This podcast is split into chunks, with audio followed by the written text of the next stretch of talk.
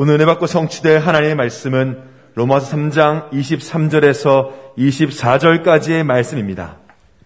모든 사람이 죄를 범하였음에 하나님의 영광에 이르지 못하더니 그리스도 예수 안에 있는 속량으로 말미암아 하나님의 은혜로 값없이 의롭다 하심을 얻은 자 되었느니라. 아멘. 신앙 고백합니다. 주는 그리스도시요 살아계신 하나님의 아들이십니다. 아멘.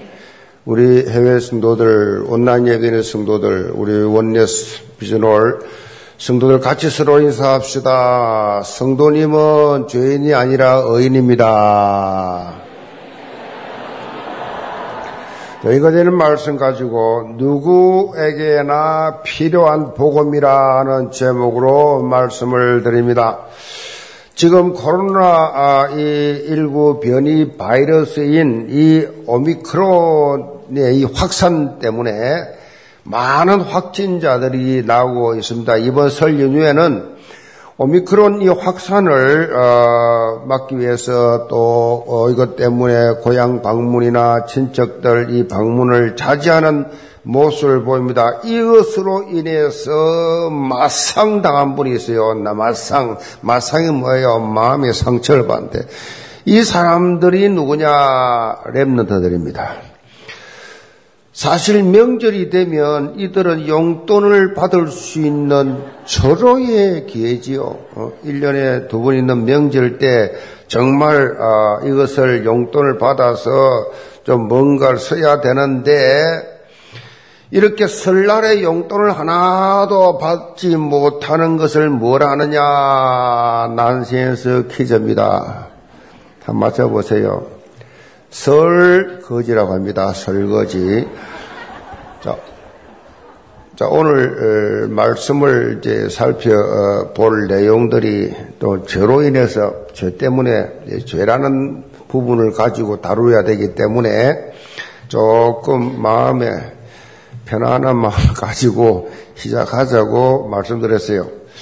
사도 바울은 이 로마서를 통해서 왜 복음이 사람에게 필요한지, 그 복음에는 도대체 어떤 능력이 있는지, 복음이 각인 뿌리 체질화된 사람이 어떻게 변화된 삶을 살 수 있는지에 대해서 아주 논리 정연하게 그렇게 표현을 하고 있습니다. 특별히 이 로마서 초반에 왜 우리에게 하나님의 복음이 필요한지에 대해서 다각도로 그렇게 설명을 하고 있습니다. 그런데 이런 복음의 이 필요성을 설명하기 위해서 반드시 짚고 넘어가야 될 것이 뭐냐? 인간의 죄 문제입니다. 죄. 죄 문제. 그래서 바울은 로마서 1장 18절부터 오늘 본문 로마서 3장까지 줄기차게 죄에 대해서 언급을 하고 있어요. 특별히 이러한 언급의 절정인 오늘 본문을 통해서 바울은 이렇게 선포합니다. 모든 사람이 죄를 범하였음에 하나님의 영광에 이르지 못하더니 모든 사람이 다 죄인이다. 한 사람도 예외 없이 모든 사람이 죄를 범하고 있다, 범했다. 역으로 표현하면 그래서 모든 사람은 반드시 복음이 필요하다. 바울은 이런 특별히 어, 이 오늘 본문을 통해서 유대인들이 가지고 있던 이 고정관념, 선입견, 편견 이것을 무너뜨리는 말씀이에요. 유대인들의 큰 착각 중 착각이 뭐냐? 자신들은 하나님의 선택을 받은 민족이기 때문에 유일하게 자기 민족만이 죄인이 아니라는 것입니다. 자신들은 하나님 주신 율법을 지킴으로써 충분히 구원받을 자격이 있다. 라고 그렇게 생각했습니다. 그러나 이 사도 바울은 이런 잘못된 생각에 경종을 울리고 있습니다. 그러면서 바울은 모든 인간은 죄인이기 때문에 죄인이기 때문에 오직 하나님의 은혜만이 필요하다. 하나님의 은혜를 받아야 하는 그런 존재다라고 강조를 하고 있습니다. 영계 어떤 성도들 오늘 말씀을 통해서 사도 바울이 전한 은혜의 이 진수를 맛보면서 현장을 변화시켜, 변화시켜 나가는 절대 복음 체질들 다 되시기를 제으로 축복합니다. 그럼 첫째로 인간의 전적 타락입니다. 23절입니다. 모든 사람이 죄를 범하였음에 하나님의 영광에 이르지 못하더니 오늘 이 말씀을 얼핏 들으면 아주 기분 나쁜 소리입니다. 모든 사람이 죄를 범하였음에 한 사람도 예외 없이 모든 인간은 죄인된 존재다. 너 다 죄인이야. 사도 바울은 본문 9절에서 유대인이나 헬라이나 예외 없이 모두 다 죄 아래 있다. 죄의 종이다. 라고 그렇게 선포를 하고 있습니다. 그리고 10절에 보면 어인은 없나니 하나도 없다. 모든 사람은 죄인이고 어인은 한 명도 없다. 저 절에서 죄안 짓겠다고 머리 깎고 도 닦는 저 스님이나 저 교황청의 교황이나 여기서 있는 목사나 모든 사람이 죄를 범하였음에 의인은 없나니 하나도 없다. 특별히 사도 바울은 본문 18절까지 10편과 이사야서의 말씀을 인용하면서 인간의 죄악된 모습을 정리를 했는데 인간은 죄에 사로잡혀 아주 무능하고 부패하고 절망적 존재다. 가능성이 하나도 없다. 100%. 그걸 강조를 했어요. 한마디로 인간은 전적으로 타락한 존재다. 잘난 척 하지 마. 거룩한 척 하지 마. 그 쇼 하지 마. 전적으로 타락한 존재다. Total depravity. 무슨 말입니까? 이 칼빈주의의 5대 강령 중에 첫 번째가 인간의 전적 타락입니다. 전적 타락이에요. 그래서 은혜를 받으면 받을수록 사람 겸손해집니다. 하나님 은혜 아니고는 살 수가 없기 때문에 은혜를 못 받으면 자기 의로 살지요. 아주 남들보다 죄를 좀 덜 지은 사람 같이, 남들보다 좀 거룩한 것 같이, 남들보다 좀 뛰어난 것 같이, 그걸 교만이라 그러지요. 그렇게 살지요. 그거 다 완전히 자기를 속이고, 하나님을 속이고, 나도 속이고, 너도 속이는 그 위선이란 말이에요. 위선. 전적 타락이다. 그렇게 교만한 사람들에게 여러분, 당신은 죄인이요. 당신은 타락한 존재요. 그래 보세요. 기분 되게 나빠지. 저가요. 옛날에 그 시골에 가서 복음을 전하다가 집집마다 들어가서 이제 가가고 복음을 전하는데 할아버지 계세요. 할아버지 복음을 전개 전가하면서 할아버지도 죄인입니다 하니까 내보 확 때리라더라고. 내가 왜 죄인이야? 내가 너 돌질했냐? 죄를 죄에 대해서 내가 죄인임을 전혀 못 느끼는 겁니다. 내가 착하게 살았기 때문에 내가 남을 도와주면 도와주었지. 날 해끼신 적이 없어. 다윗이 뭐라 했냐? 10편 51편 5절에 내가 죄악 중에 출생하였으며 어머니가 죄 중에서 나를 잉태하였나이다.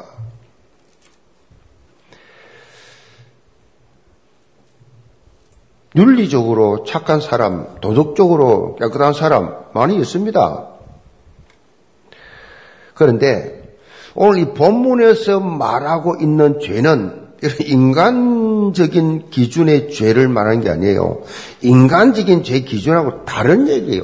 성경에서 말하는 가장 큰 죄가 뭐예요? 가장 큰 죄. 한마디로 말해라. 가장 큰 죄가 뭐냐? 하나님 안 믿는 죄예요. 하나님 없다는 것입니다. 창조주 하나님 이런 거 없다. 하나님의 말씀을 거역하는 자가 제일 큰 죄예요. 하나님이 말씀을 합니다. 하나님을 믿지 않는 것. 불신자들은 뭐 하나님 말씀도 안 들으니까 뭐 하나님 자체를 안 믿으니까 나 종교 필요 없어. 종교 아니에요. 생명이에요, 생명. 어? 사느냐, 죽느냐 문제란 말이에요. 가장 큰 죄가 하나님이 없다. 하나님 말씀 불순종하는 거 듣기는 들어 안 믿어. 순종 안 해. 큰 죄예요. 이 죄를, 죄를 원어로 하말티아라는, 하말티아는 빗나갔다. 그런 뜻이에요.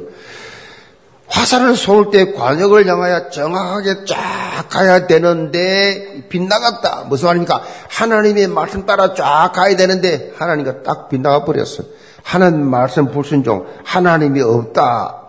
하나님 상관없는 삶을 사는 사람. 자, 창세기 3장 발생은요, 첫 사람 아담의 범죄로 인해서 하나님과 화목 관계가, 관계가 깨져버렸어요. 왜 그랬습니까? 하나님 말씀을 불순종하고, 이 원죄라 그래, 원죄. 이거는 뭐 인간 노력으로 해결되는 죄가 아니에요. 그래서 자자손손이 대물림이요. 자자손손 대물림하고 인간의 어떤 행위나 노력으로 해결할 수 없는 것이 원죄예요. 자, 사람들이 이것을 어떻게 알겠어요? 심지어 교회를 다닌다고 하면서도, 그러면서도 이 원죄에 대한 이 의미를 모르는 사람들이 태반해요. 그냥 다녀요, 그냥 교회. 이 죄, 죄에서 해방, 죄에서 자유, 이거 느낌, 하, 나 구원받은 하나님의 정말 구원받은 자녀구나. 나는 의인이다. 죄에서 해방됐구나. 예수님의 보일로 나는 죄에서 해방된 자녀구나. 이거 느끼며 사는 신앙생활 하는 사람들 태반이 안 그래요. 그냥 다녀요. 그냥. 본문에 보면 사람들이 죄인이라는 사실에 대해서 죄인이다. 가장 거부 반응을 많이 일으키는 사람들이 있어요. 그 중에 사람 중에 가장 죄인입니다 할 때 거부 반응 크게 일으키는 사람이 누구냐? 유대인입니다. 유대인들은 그때나 지금이나 똑같습니다. 하나님의 특별한 선택을 받은 그러한 자기들이기 때문에 자기들은 다른 이스라엘 사람들은 다른 사람들하고 예외다, 다르다. 그래서 성지순례 가보세요. 우리 이방인들이 와서 막 성지순례 하는 거 보고요. 조롱합니다. 그러고 그들이 우리 가까이 안 옵니다. 절대로 옆에 이, 상, 말도 안쓸 거예요. 대화도 안 해요. 이방인들이라. 자기들은 선택된 민족이고. 그래서 우리가 뭐 여행하면 다가 짜, 뭐 이렇게 사과자 김치나 뭐 이렇게 고추장이나 못 가지고 돌아갑니다. 그 이방인들의 음식이라고. 자기들이 주는 것만 먹고 가라는 철저하게 지금도 철저하게 자기들은 선민이다. 어떻게 선민이 이방인과 똑같이 취급을 받아야 되는가? 이 말이에요. 바오, 이 유대인들은요, 무엇보다도 늘뭘 믿고 있느냐? 율법으로 어렵게 된다라고 믿고 있어요. 율법으로 어렵게 된다. 그걸 철석같이 믿고 있어요. 그래서 사도 바울이 본문 20절에 이렇게 결론을 내려줍니다. 그러므로 율법의 행위로 그의 앞에 어렵다 하심을 얻을 육체가 없나니 율법으로는 죄를 깨달음이라. 율법을 지킨다고 해서 죄를 없애는 것이 아니라 율법은 뭐냐? 죄를 깨닫게 하는 기능만 있다는 겁니다. 죄를 깨닫, 죄구나. 이 율법이 없으면 죄가 전 줄도 모르잖아요. 그래서 저 이방인, 저 뭡니까, 불신자들 있잖아요. 우상숭배 일본 사람들, 저 태국 사람들, 우상이 가득 찼잖아요. 동네마다 신사가 다 있고, 태국 가면 막 그냥 온 도시 전체가 다 우상, 뭐 택시 안에도 우상, 뭐, 뭐, 뭐, 뭐 식당 가도 우상. 이 일본, 태국 같은데 이 동남아 가면 전부 우상이에요, 우상. 근데 우상이 좀 몰라요. 그 앞에 저람 전 줄도 몰라요. 그런 거 전혀 모르기 때문에 모르 전혀 모르기 때문에 죄가 뭐냐, 법이 뭐냐, 율법이 뭐냐, 죄를 깨닫게 한다. 그래 죄를 깨닫게 하는 기능. 그러니까 율법의 기능에 대해서 유대인들이 오해를 해도 한참 오해를 했어요. 보통 오해가 아니죠. 이 법이란 것이걸 죄를 깨닫게. 자, 우리나라 법이 있잖아요. 우리나라의 헌법이 국회를 통과해서 법이 딱 정해지면 그 법을 지켜야 됩니다. 안 지키면 뭐요? 잡혀가잖아요. 그렇죠? 근데 어느 날 국회 통과시켜가지고 이 법, 우리나라 법에서 뺀다 그러면 그, 그 지어도 죄 아니에요. 그러니까 우리나라 예, 살라고 하면 우리나라 법을 지켜야 되는데 그 법이 뭐요? 죄냐 아니냐 그 둘 중에 하나예요. 그렇죠? 죄냐 아니냐는 것입니다. 자격 있냐 없냐 언제나 그걸 따지는 것이 법이란 말이에요. 법은 죄를 깨닫게 해주는 거란 법을. 자, 그래서 이 유대인들 이 유대인들이 자기들은 율법을 지키면 구원받을, 구원받을 수 있다 그러니까 기가 막히잖아요. 그래서 팀 켈러 목사님이 유대인이나 헬라인이나 다 죄하랬다는 선언한 이 말씀을 이렇게 비유를 들어서 알기 쉽게 설명을 한 적이 있어요. 율법을 가리켜서 어, 이, 율법을 지켜서 어려워지려 하는 사람들은 율법을 지켜서 어려, 어려워지려 하는 사람들은 마치 태평양을 그렇게 건너 헤엄쳐가는 것과 같은 것이다. 이렇게 비유를 들었어요.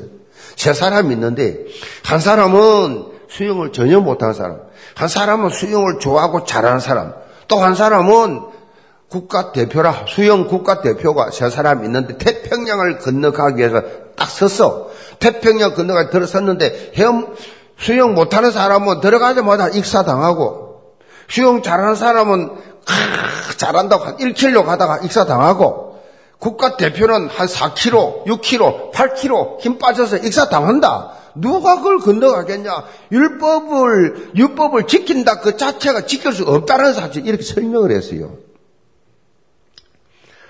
어, 좀 이해가 돼요? 수영을 해서 태평양을 건너는 시도 자체가 말이 안 되는 것처럼 말도 안 되는 것처럼 율법을 지켜서 어렵게 된다는 그 자체가 말도 안 된다. 똑같은 말이다. 이 말이에요.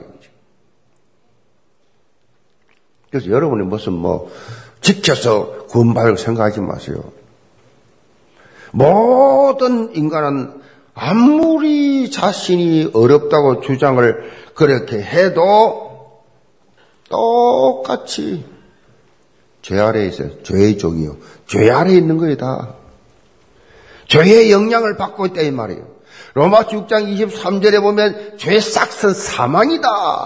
결국은 사망이다. 여기서 사망은 뭐예요? 영원한 저주, 영원한 사망을 멸망을 말합니다. 히브리 9장 27절에 보면 이런 인간의 죽음 이후에 오는 하나님의 심판을 여기서 말씀하고 있잖아요. 한 번 죽는 것은 정한이지요. 그 뒤에는 심판이 있다 그랬어요. 그 자살이 왜 죄냐? 아무리 힘들어도 자살하지 마세요. 자살이 왜 죄냐? 죽으면 끝난다 생각, 그렇지 않습니다. 진짜 시작은 영혼이 육체를 떠났을 때요. 영혼과 육체 있을 서론입니다, 서론. 육체는. 육체가 흙으로 먼지로 딱 없어지고 남이 영혼이 떠나, 떠나는데, 떠날 때 그때부터 이제 본론이 시작되는 거다. 영혼이 시작됩니다. 영혼이냐, 영벌이냐. 그런데 사람들이 자기를 포기해버려. 그럼 끝나는 게 아니라. 한 번은 다 죽어요. 누구나 다 죽습니다. 누구나 다 죽는데 그 뒤에는 심판이 있단 말이에요, 심판. 영생의 심판, 영생의 축복으로 영불의 저주로 그렇게 나누어진단 말이에요. 자, 하나님의 심판을 통해서 영원한 지역불에 빠질 수 밖에 없는 것이 뭐예요? 우리 인간의 범죄한 인간의 운명이에요. 죄사은 사망이니까 영육이 다 죽는 겁니다. 이런 영적인 실상을 알지 못하고 여전히 제약 가운데 살고 있는 불신자들 많잖아요. 불신자들. 종교생활 하는 많은 분들 쳐다보면서 뭐요? 하늘 가져야 돼, 하늘. 영혼의 불쌍을 봐야 돼요. 전부 다 불쌍한 사람들입니다. 여러분 볼 때는 뭐 대단해 보입니까? 인간이 뭐 뻔하지 않습니까? 지가 올라가 본들, 가져, 가서 놀아 본들, 밤새도록 놀아 본들, 네 마음대로 해봐. 뻔한 거 아닙니까? 불신 영혼들 보면서 그 사람을, 그 영혼을 불쌍히 여기는 하늘 좀 가져라. 그런 말씀이죠. 그대로 놔두면 어디 갑니까? 그대로 지옥 가지요. 여러분, 지옥 가는 길이 뭐 낭떠러지 아니에요. 지옥 가는 길은요, 아주 밋밋한 내리막이에요. 그래서 사람들이 전혀 눈치채지를 못하고 그냥 조용히 그냥 자연스럽게 가는 거예요. 우리는 영적인 눈을 열고 이들의 삶을 완전히 180도 바꿔줘야 돼요. 아멘. 어떤 상황 속에서도 현장을 회복해야 된다. 지금 랩런트 위원회가 매주 토요일마다 강서 양천 지역에 이, 이 현장 캠프를 지금 진행하고 있는데 참 잘하는 거예요. 교회사를 보면요. 이 전도 운동할 때 환경이 좋았던 적이 없어요. 아주 핍박과 굉장한 그런 방해 속에서 다 진행된 거예요. 초대 교회로부터 시작해서 전부 다 역경을 초월한 응답. 바울은 막 도망 다니면서, 막 도망 다니면서 복음 증가합니다. 그래 바울을 쫓아다니는 결사대가 있어요. 바울 저 죽이겠다. 바로 안 죽이면 밥도 안 먹겠다. 결사대 40여 명이 조직이 돼가지고 바울을 쫓아다니는데 바울은 어, 배 타고 가면 그때 주로 배였잖아요. 자동차 없으니까 여기까지 올 때 얼마, 얼마, 얼마나 것이다. 며칠 될 것이다. 일주일 걸릴 것이다. 계산해가지고 졌다고 또 떠나고 또 떠나고 또 떠나고. 그러니까요. 그 뭐 거의 다 바울의 사역은 2주, 3주예요. 그리고 또, 또 떠나고 또 떠나고 계속 빌립보, 뭐, 데살로니까 계속 그렇게 그런 식으로 도망가면서 도망가면서 복음 증가하는 핍박 중에 그것도 한 번도 환경, 환경이 좋은 적이 없어요. 우리는 지금 환경이 아주 좋은 편이지요. 코로나 때문에 주저하면 안 된다. 그 말이지요. 여러분, 코로나19 같은 거는요, 여러분의 영적 도전 앞에 무용지물인 줄 믿으시 기 바랍니다. 아무것도 아니요. 특별히 지금 이 메타버스 시대요. 메타버스. 그건 뭐 가상 공간에서 뭐든지 다 할 수 있는 시대가 됐어요. 여러분 직접 뭐, 아, 안 만나도 얼마든지 비대면으로 만날 수가 있어. 만날 수 있어. 그러니까 뭐, 이, 비대면으로 대면할 전략을 쓸 수가 있습니다. 지금 비대면으로 2, 3, 7 성교 더 활성화되고 있어요. 여러분 토요일 핵심 아까 이 예원 저뭐 이거 저 본부 뉴스 보셨죠? 어제 뉴스잖아요. 어제 오늘 우리 들은 건데 이 코로나 이 팬데믹 이후로 어떻게 갱신했냐면요. 전 세계로 그냥 다 핵심을 확 퍼뜨려 버렸어요. 그래서 매주일 4일 누가 뭔지 아세요? 세계가 돌아가면서 하고 있어요. 세계 페루 목사가 떡 서가지고 사회를 보고, 어? 거기 뭐 기도하고, 거기 랩런트들이 막 찬양하고, 전에는 우리끼리 했습니다. 우리끼리 뭐, 어느 목사님 사회 보고, 뭐 찬양인다, 기도. 지금은 완전 글로벌이라. 전 세계 지금 뭐 목사님들 그 현장에 현장을 확 소개하면서 어? 이분저 페루 쫙 가야나 가, 가 들어보도 못한 나라죠. 그 가야나 그런 나라들 확 같이 기도를 하고 막 현장 보여주고 이 비대면 시대에 대면 갈 수 없는 그 현장까지 다 가보고 보는 것처럼 그렇게 기도하면서 전체 지금 소통을 하고 있잖아요. 교회 안에도 이 미디어 위원회가 왜 있습니까? 미디어 위원회 위원장과 그 스탭들은요, 우리 이 시대, 이 비대면 시대에 미디어를 크게 활성화 시켜야 돼요, 지금. 그래가지고 전 세계 237개 나라를 우리 여원교회 다 미리 다 보여주세요. 다 보여줘야 돼. 쫙 보여줘야 돼. 그래서 나도 제비 뽑을 때 어디 뽑을지 몰라. 가기 싫은 놈들은 전부 다 그, 저, 싫은 장로님들은 전부 다 못 가는 데 뽑으면 돼요. 저 중동 같은 데, 이런 데. 그러니까 이제 그런 식으로 쫙, 뭐 자꾸 이렇게 비대면 가지고 얼마든지 전 세계 현장을 보여줄 수 있는 이런 시대가 됐기 때문에 미디어위원회가 굉장히 중요합니다. 비대면 복음 콘텐츠를 정말 불신자들 보고 불신자들이 볼 때도 감동받을 수 있을 정도로 그 정도로 그렇게 만들어야 돼요. 그 교회 안에 인력 계속 발굴해내세요. 청년들 중에도 발견내고 본부와도 연계를 잘 그렇게 하면서 영계 전승도는 자신이 처해 있는 237 나라 5천 종교 복음 말하는 언약적 비전 성취에 실제로 쓰임받는 영적 도전 있기를 제물로 축복합니다. 두 번째로 하나님의 절대 은혜입니다.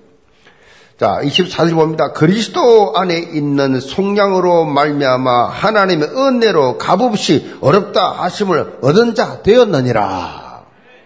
성경은 우리가 모두가 다 죄인이라고 표현하고 있습니다. 그리고 그 죄 때문에 하나님의 영광에 이르지 못한다. 이르지 못하더니, 이르지 못하더니 이 말은 현재형이에요. 이 시제가. 현재형이에요. 다시 말해서 아담이 범죄한 죄값이 지금도 미치고 있는 거예요. 지금도. 그 아담의 범죄가 지금까지 이러지 못 미치고 있다. 하나님을 영화롭게 하는 존재, 유일하게 하나님의 형상대로 지음받아서 에덴 동산의 축복을 누렸던 인간이 죄를 지음으로 모든 특권을 잃었다. 자, 어떤 사람은 왜 우리가 아담과 하와 때문에 이 죄를, 죄 문제에 시달려야 하느냐 라고 그렇게, 어, 불평하는 사람들 있어요. 근데 사실 우리는요, 아담과 하와 때문에 억울해 할 필요가 없어요. 하나님께서 저 사람 아담이 지은 원죄에 대한 책임을 우리에게 묻지 않습니다. 우리에게 묻지 않습니다. 직접 하나님이 친히 해결해 주셨습니다. 이 문제를. 그것이 뭐요? 예수 그리스도의 십자가 대속을 통한 속량이에요. 속량. 속량이란 말은 당시 예, 사용되던 통용되어진 용어였어요. 그 당시 노예의 지인은 인간이 아니라 짐승 수준이었어요. 인간은. 그런데 누군가 노예 시장에서 그 노예에 해당되는 막대한 돈을 지불하고 노예를 산 뒤에 노예 정서를 노예가 보는 앞에서 찢어버리고 당신은 오늘부터 이 시간부터 노예가 아니야. 자유야! 라고 선언해 버리면 그 사람은 자유예요. 노예 아니에요. 매이지 않습니다. 너는 이제부터 해방이다. 너는 이제부터 노예가 아니다. 하나님께서는 예수 그리스도의 십자가의 대속과 부활을 통해서 우리를 죄의 노예에서 우리에게 완전히 속량의 은혜를 베풀어 주셨습니다. 용서해 주셔서 다 해결해 주셔서 우리 한 게 아무것도 없어요. 이 하나님의 구속사 역사를 믿기만 해라. 이 예수 그리스도를 믿는 자는 믿는 자 이 사실을 믿는 자는 누구든지 죄인에서 의인으로 완벽하게 바뀐다. 죄인이었는데 용서받지 못할 죄인이었는데 예수 그리스도를 믿음으로 인해 이유 없어 자격 아무 소용 없어. 믿음으로 말미암아 영접함으로 말미암아 완벽하게 죄인에서 의인으로 바뀌어 버렸다. 신분이 바뀌어 버려 신분이. 마귀 자식에서 하나님의 자녀로 지옥에서 천국으로 지옥같이 살았는데 예수 믿고 천국같이 살아야 돼요. 예수 믿고도 지옥까지 산다. 그 속고 있는 거요. 세상 욕심에 너무 많아서 세상 기대가 너무 많아서 스스로 만들어 가지고 스스로 올무를 만들어서 지옥 만들어 사는 거예요. 이런 억울한 데 어디에 있어요? 내 주 예수 모신 곳이 그 어디나 하늘나라. 그래 돼야 됩니다. 그것이 감옥이든지 그것이 지하 단칸방이든지 그것이 어디든지 상관없이 주 예수 모신 곳이 하나님의 나라. 이 죄사함 받은 의인의 삶이에요. 에베소 1장 7절에 보면 우리는 그리스도 안에서 그의 은혜의 풍성함을 따라 그의 피로 말미암아 속량 곧 죄 사함을 받았느니라. 죄 다 해결됐어. 원죄, 자범죄, 예수 믿는 순간에 과거, 현재, 미래 싹 다 해결되었다. 그 정도가 아니고 법적으로 해방이 로마서 8장 1절로 2절에 보면 죄로부터 법적 해방된 신부님을 바울이 또 세밀하게 강조합니다. 그러므로 이제 그리스도 예수 안에 있는 자에게는 결코 정죄함이 없나니 이는 그리스도 예수 안에 있는 생명의 성리의 법이 죄와 사망의 법에서 너를 해방시켰다.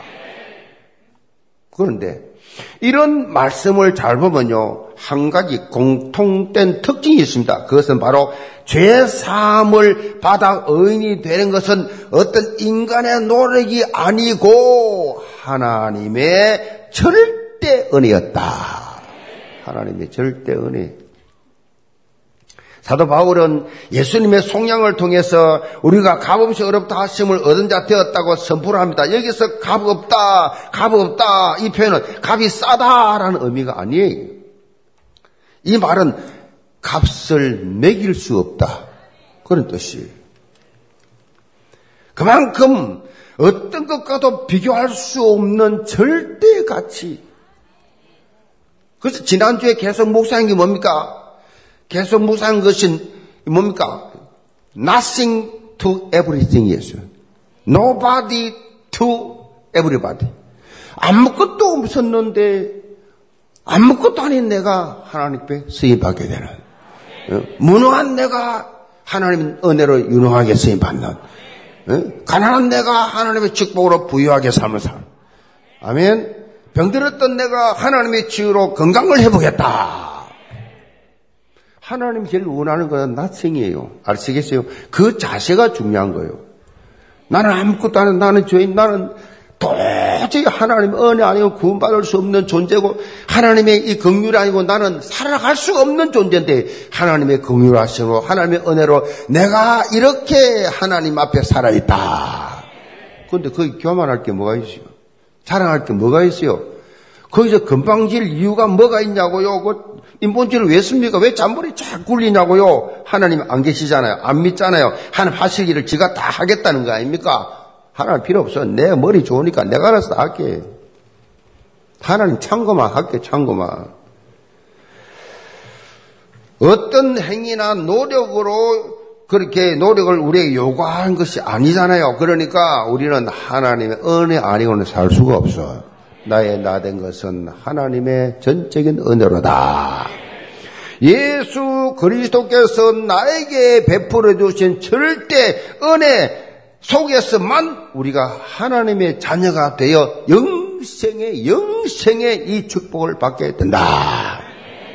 우리가 잘 봐야 될 것은요. 하나님 잘 보면 돼요. 예수 그리스도. 하나님의 절대 은혜는 오직 예수 그리스도 안에만 있습니다. 제일 많이 들었던 예수 그리스도. 제일 많이 아는 예수 그리스도. 이 속에 다 있음을 믿으시기를 바랍니다. 꼭 믿으세요. 이 속에 다 있어요.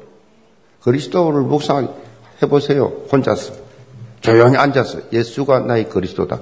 묵상을 해보시라고요. 신경구지 일곱 구절을 묵상해 보시라고요. 그 속에 다 치유가 다 됩니다. 그 속에 모든 회복이 다 일어난다고. 아멘. 무슨 걱정요, 불안, 초조, 염려, 뭐, 어? 공황증, 불면증, 우울증, 그런 게 어디 있어요? 그리스도 누리, 누리는 순간에 다 물러가는 줄 믿으시 기 바랍니다. 피켓팅이란 말이 있잖아요. 피 튀기는 티켓팅이란 뜻인데, 이 무슨 말이냐? 이 청소년들이 말이요. 자기가 좋아하는 인기 가수나, 인기 있는 이 아이돌, 응? BTS, 이런 그룹이 콘서트를 할 때 표를 전쟁 치르듯이 그야말로 치열하게 구하는 것을 피켓팅이라. 몇만 원 하는 티켓을 몇십만 원으로 심지어 몇백만까지 올라가는 경우도 있다 그래요. 피켓팅. 그런데 구원을 얻는 티켓은 완전 무료입니다. 무료. 완전 무료. 예수 그리스도의 십자가의 그 희생으로 모든 우리의 과거, 현재, 미래, 영원까지 싹 다 치루어 주셨습니다. 우리는 이런 하나님의 절대 은혜 속에 살아가는 존재다는 사실. 여러분, 여러분이 보통 축복받은 사람들 아니에요.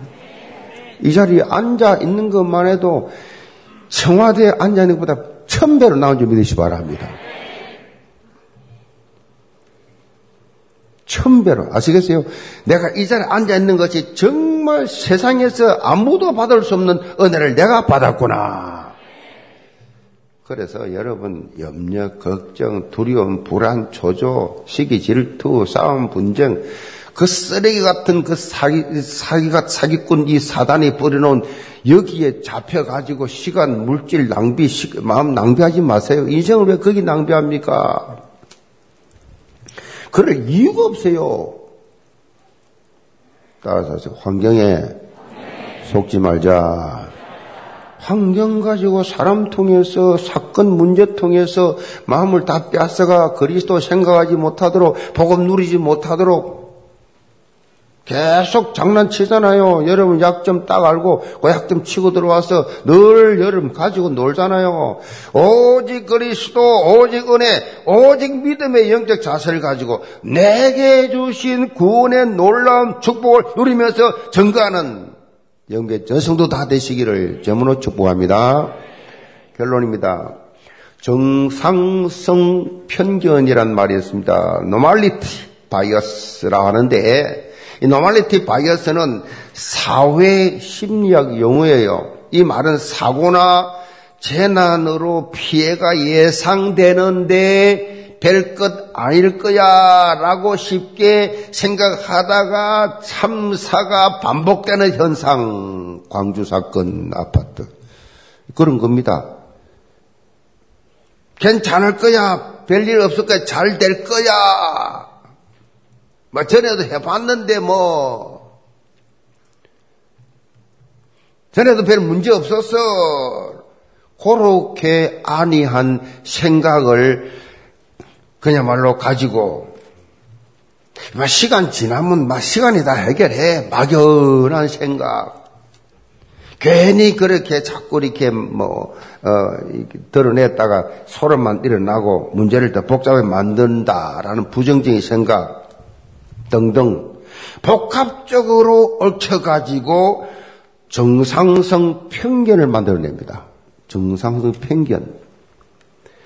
영적인 삶에도요, 이런 정상성 편견이 많아요. 지금 우리 현장의 불신 영혼들을 가만히 놔두면 영벌의 길로, 길로 가죠.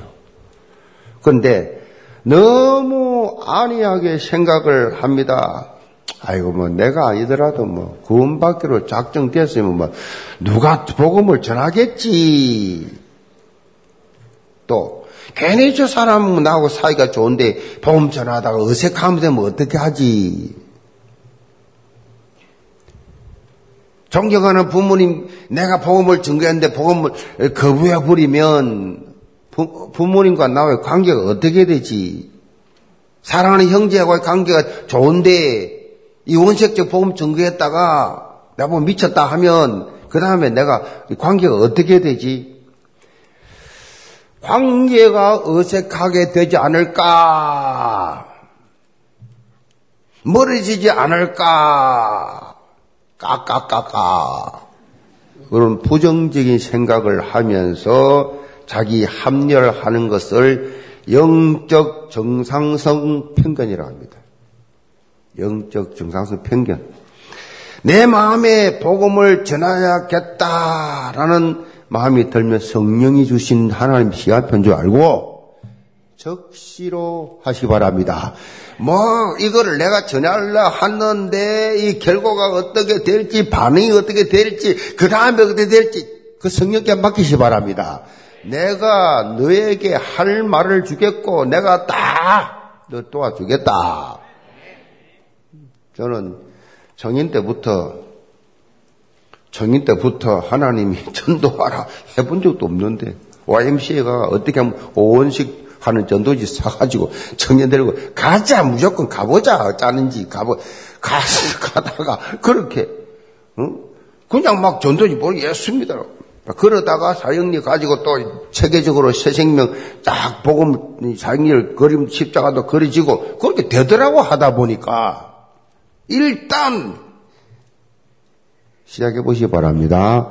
일단 저질러 보세요. 하나님이 다 알아서 다 해결해 주신 걸 저는 많이 체험했기 때문에 여러분이 마음에 감동이 오면 적시하시 바랍니다. 내가 바빠서 다음에 또 만날 거니까 뭐 그 다음에 뭐 지금 뭐 이런저런 일 때문에 그런 사단이 속삭이는 소리 듣다가 또 놓치고 또 놓치면 인생은요 하루 동안에 무슨 일이 날지 아무도 모릅니다. 내일 일을 자랑하지 마라. 아무도 하루 만에 무슨 일을 할지 모른다니까요. 그렇기 때문에 따라서 지금을 놓치지 말자. 제일 중요한 게 지금이요, 지금. 지금. 주저하면 안 돼요. 여기 모든 성도들 복음은 누구에게나 필요하다는 사실을 분명히 아시고 생명 구원의 시간표를 놓치지 않는 그리스도의 절대 제자들 다 되시기를 제물로 축복합니다. 기도합시다. 아버지 하나님, 우리에게 주신 이 복음, 누구에게나 꼭 필요한 이 복음, 하나님의 절대 은혜로 주어진 이 구원의 길을 말하는 전도자들이 되게 도와 주옵소서. 예수의 선 받들어 기도합니다. 아멘.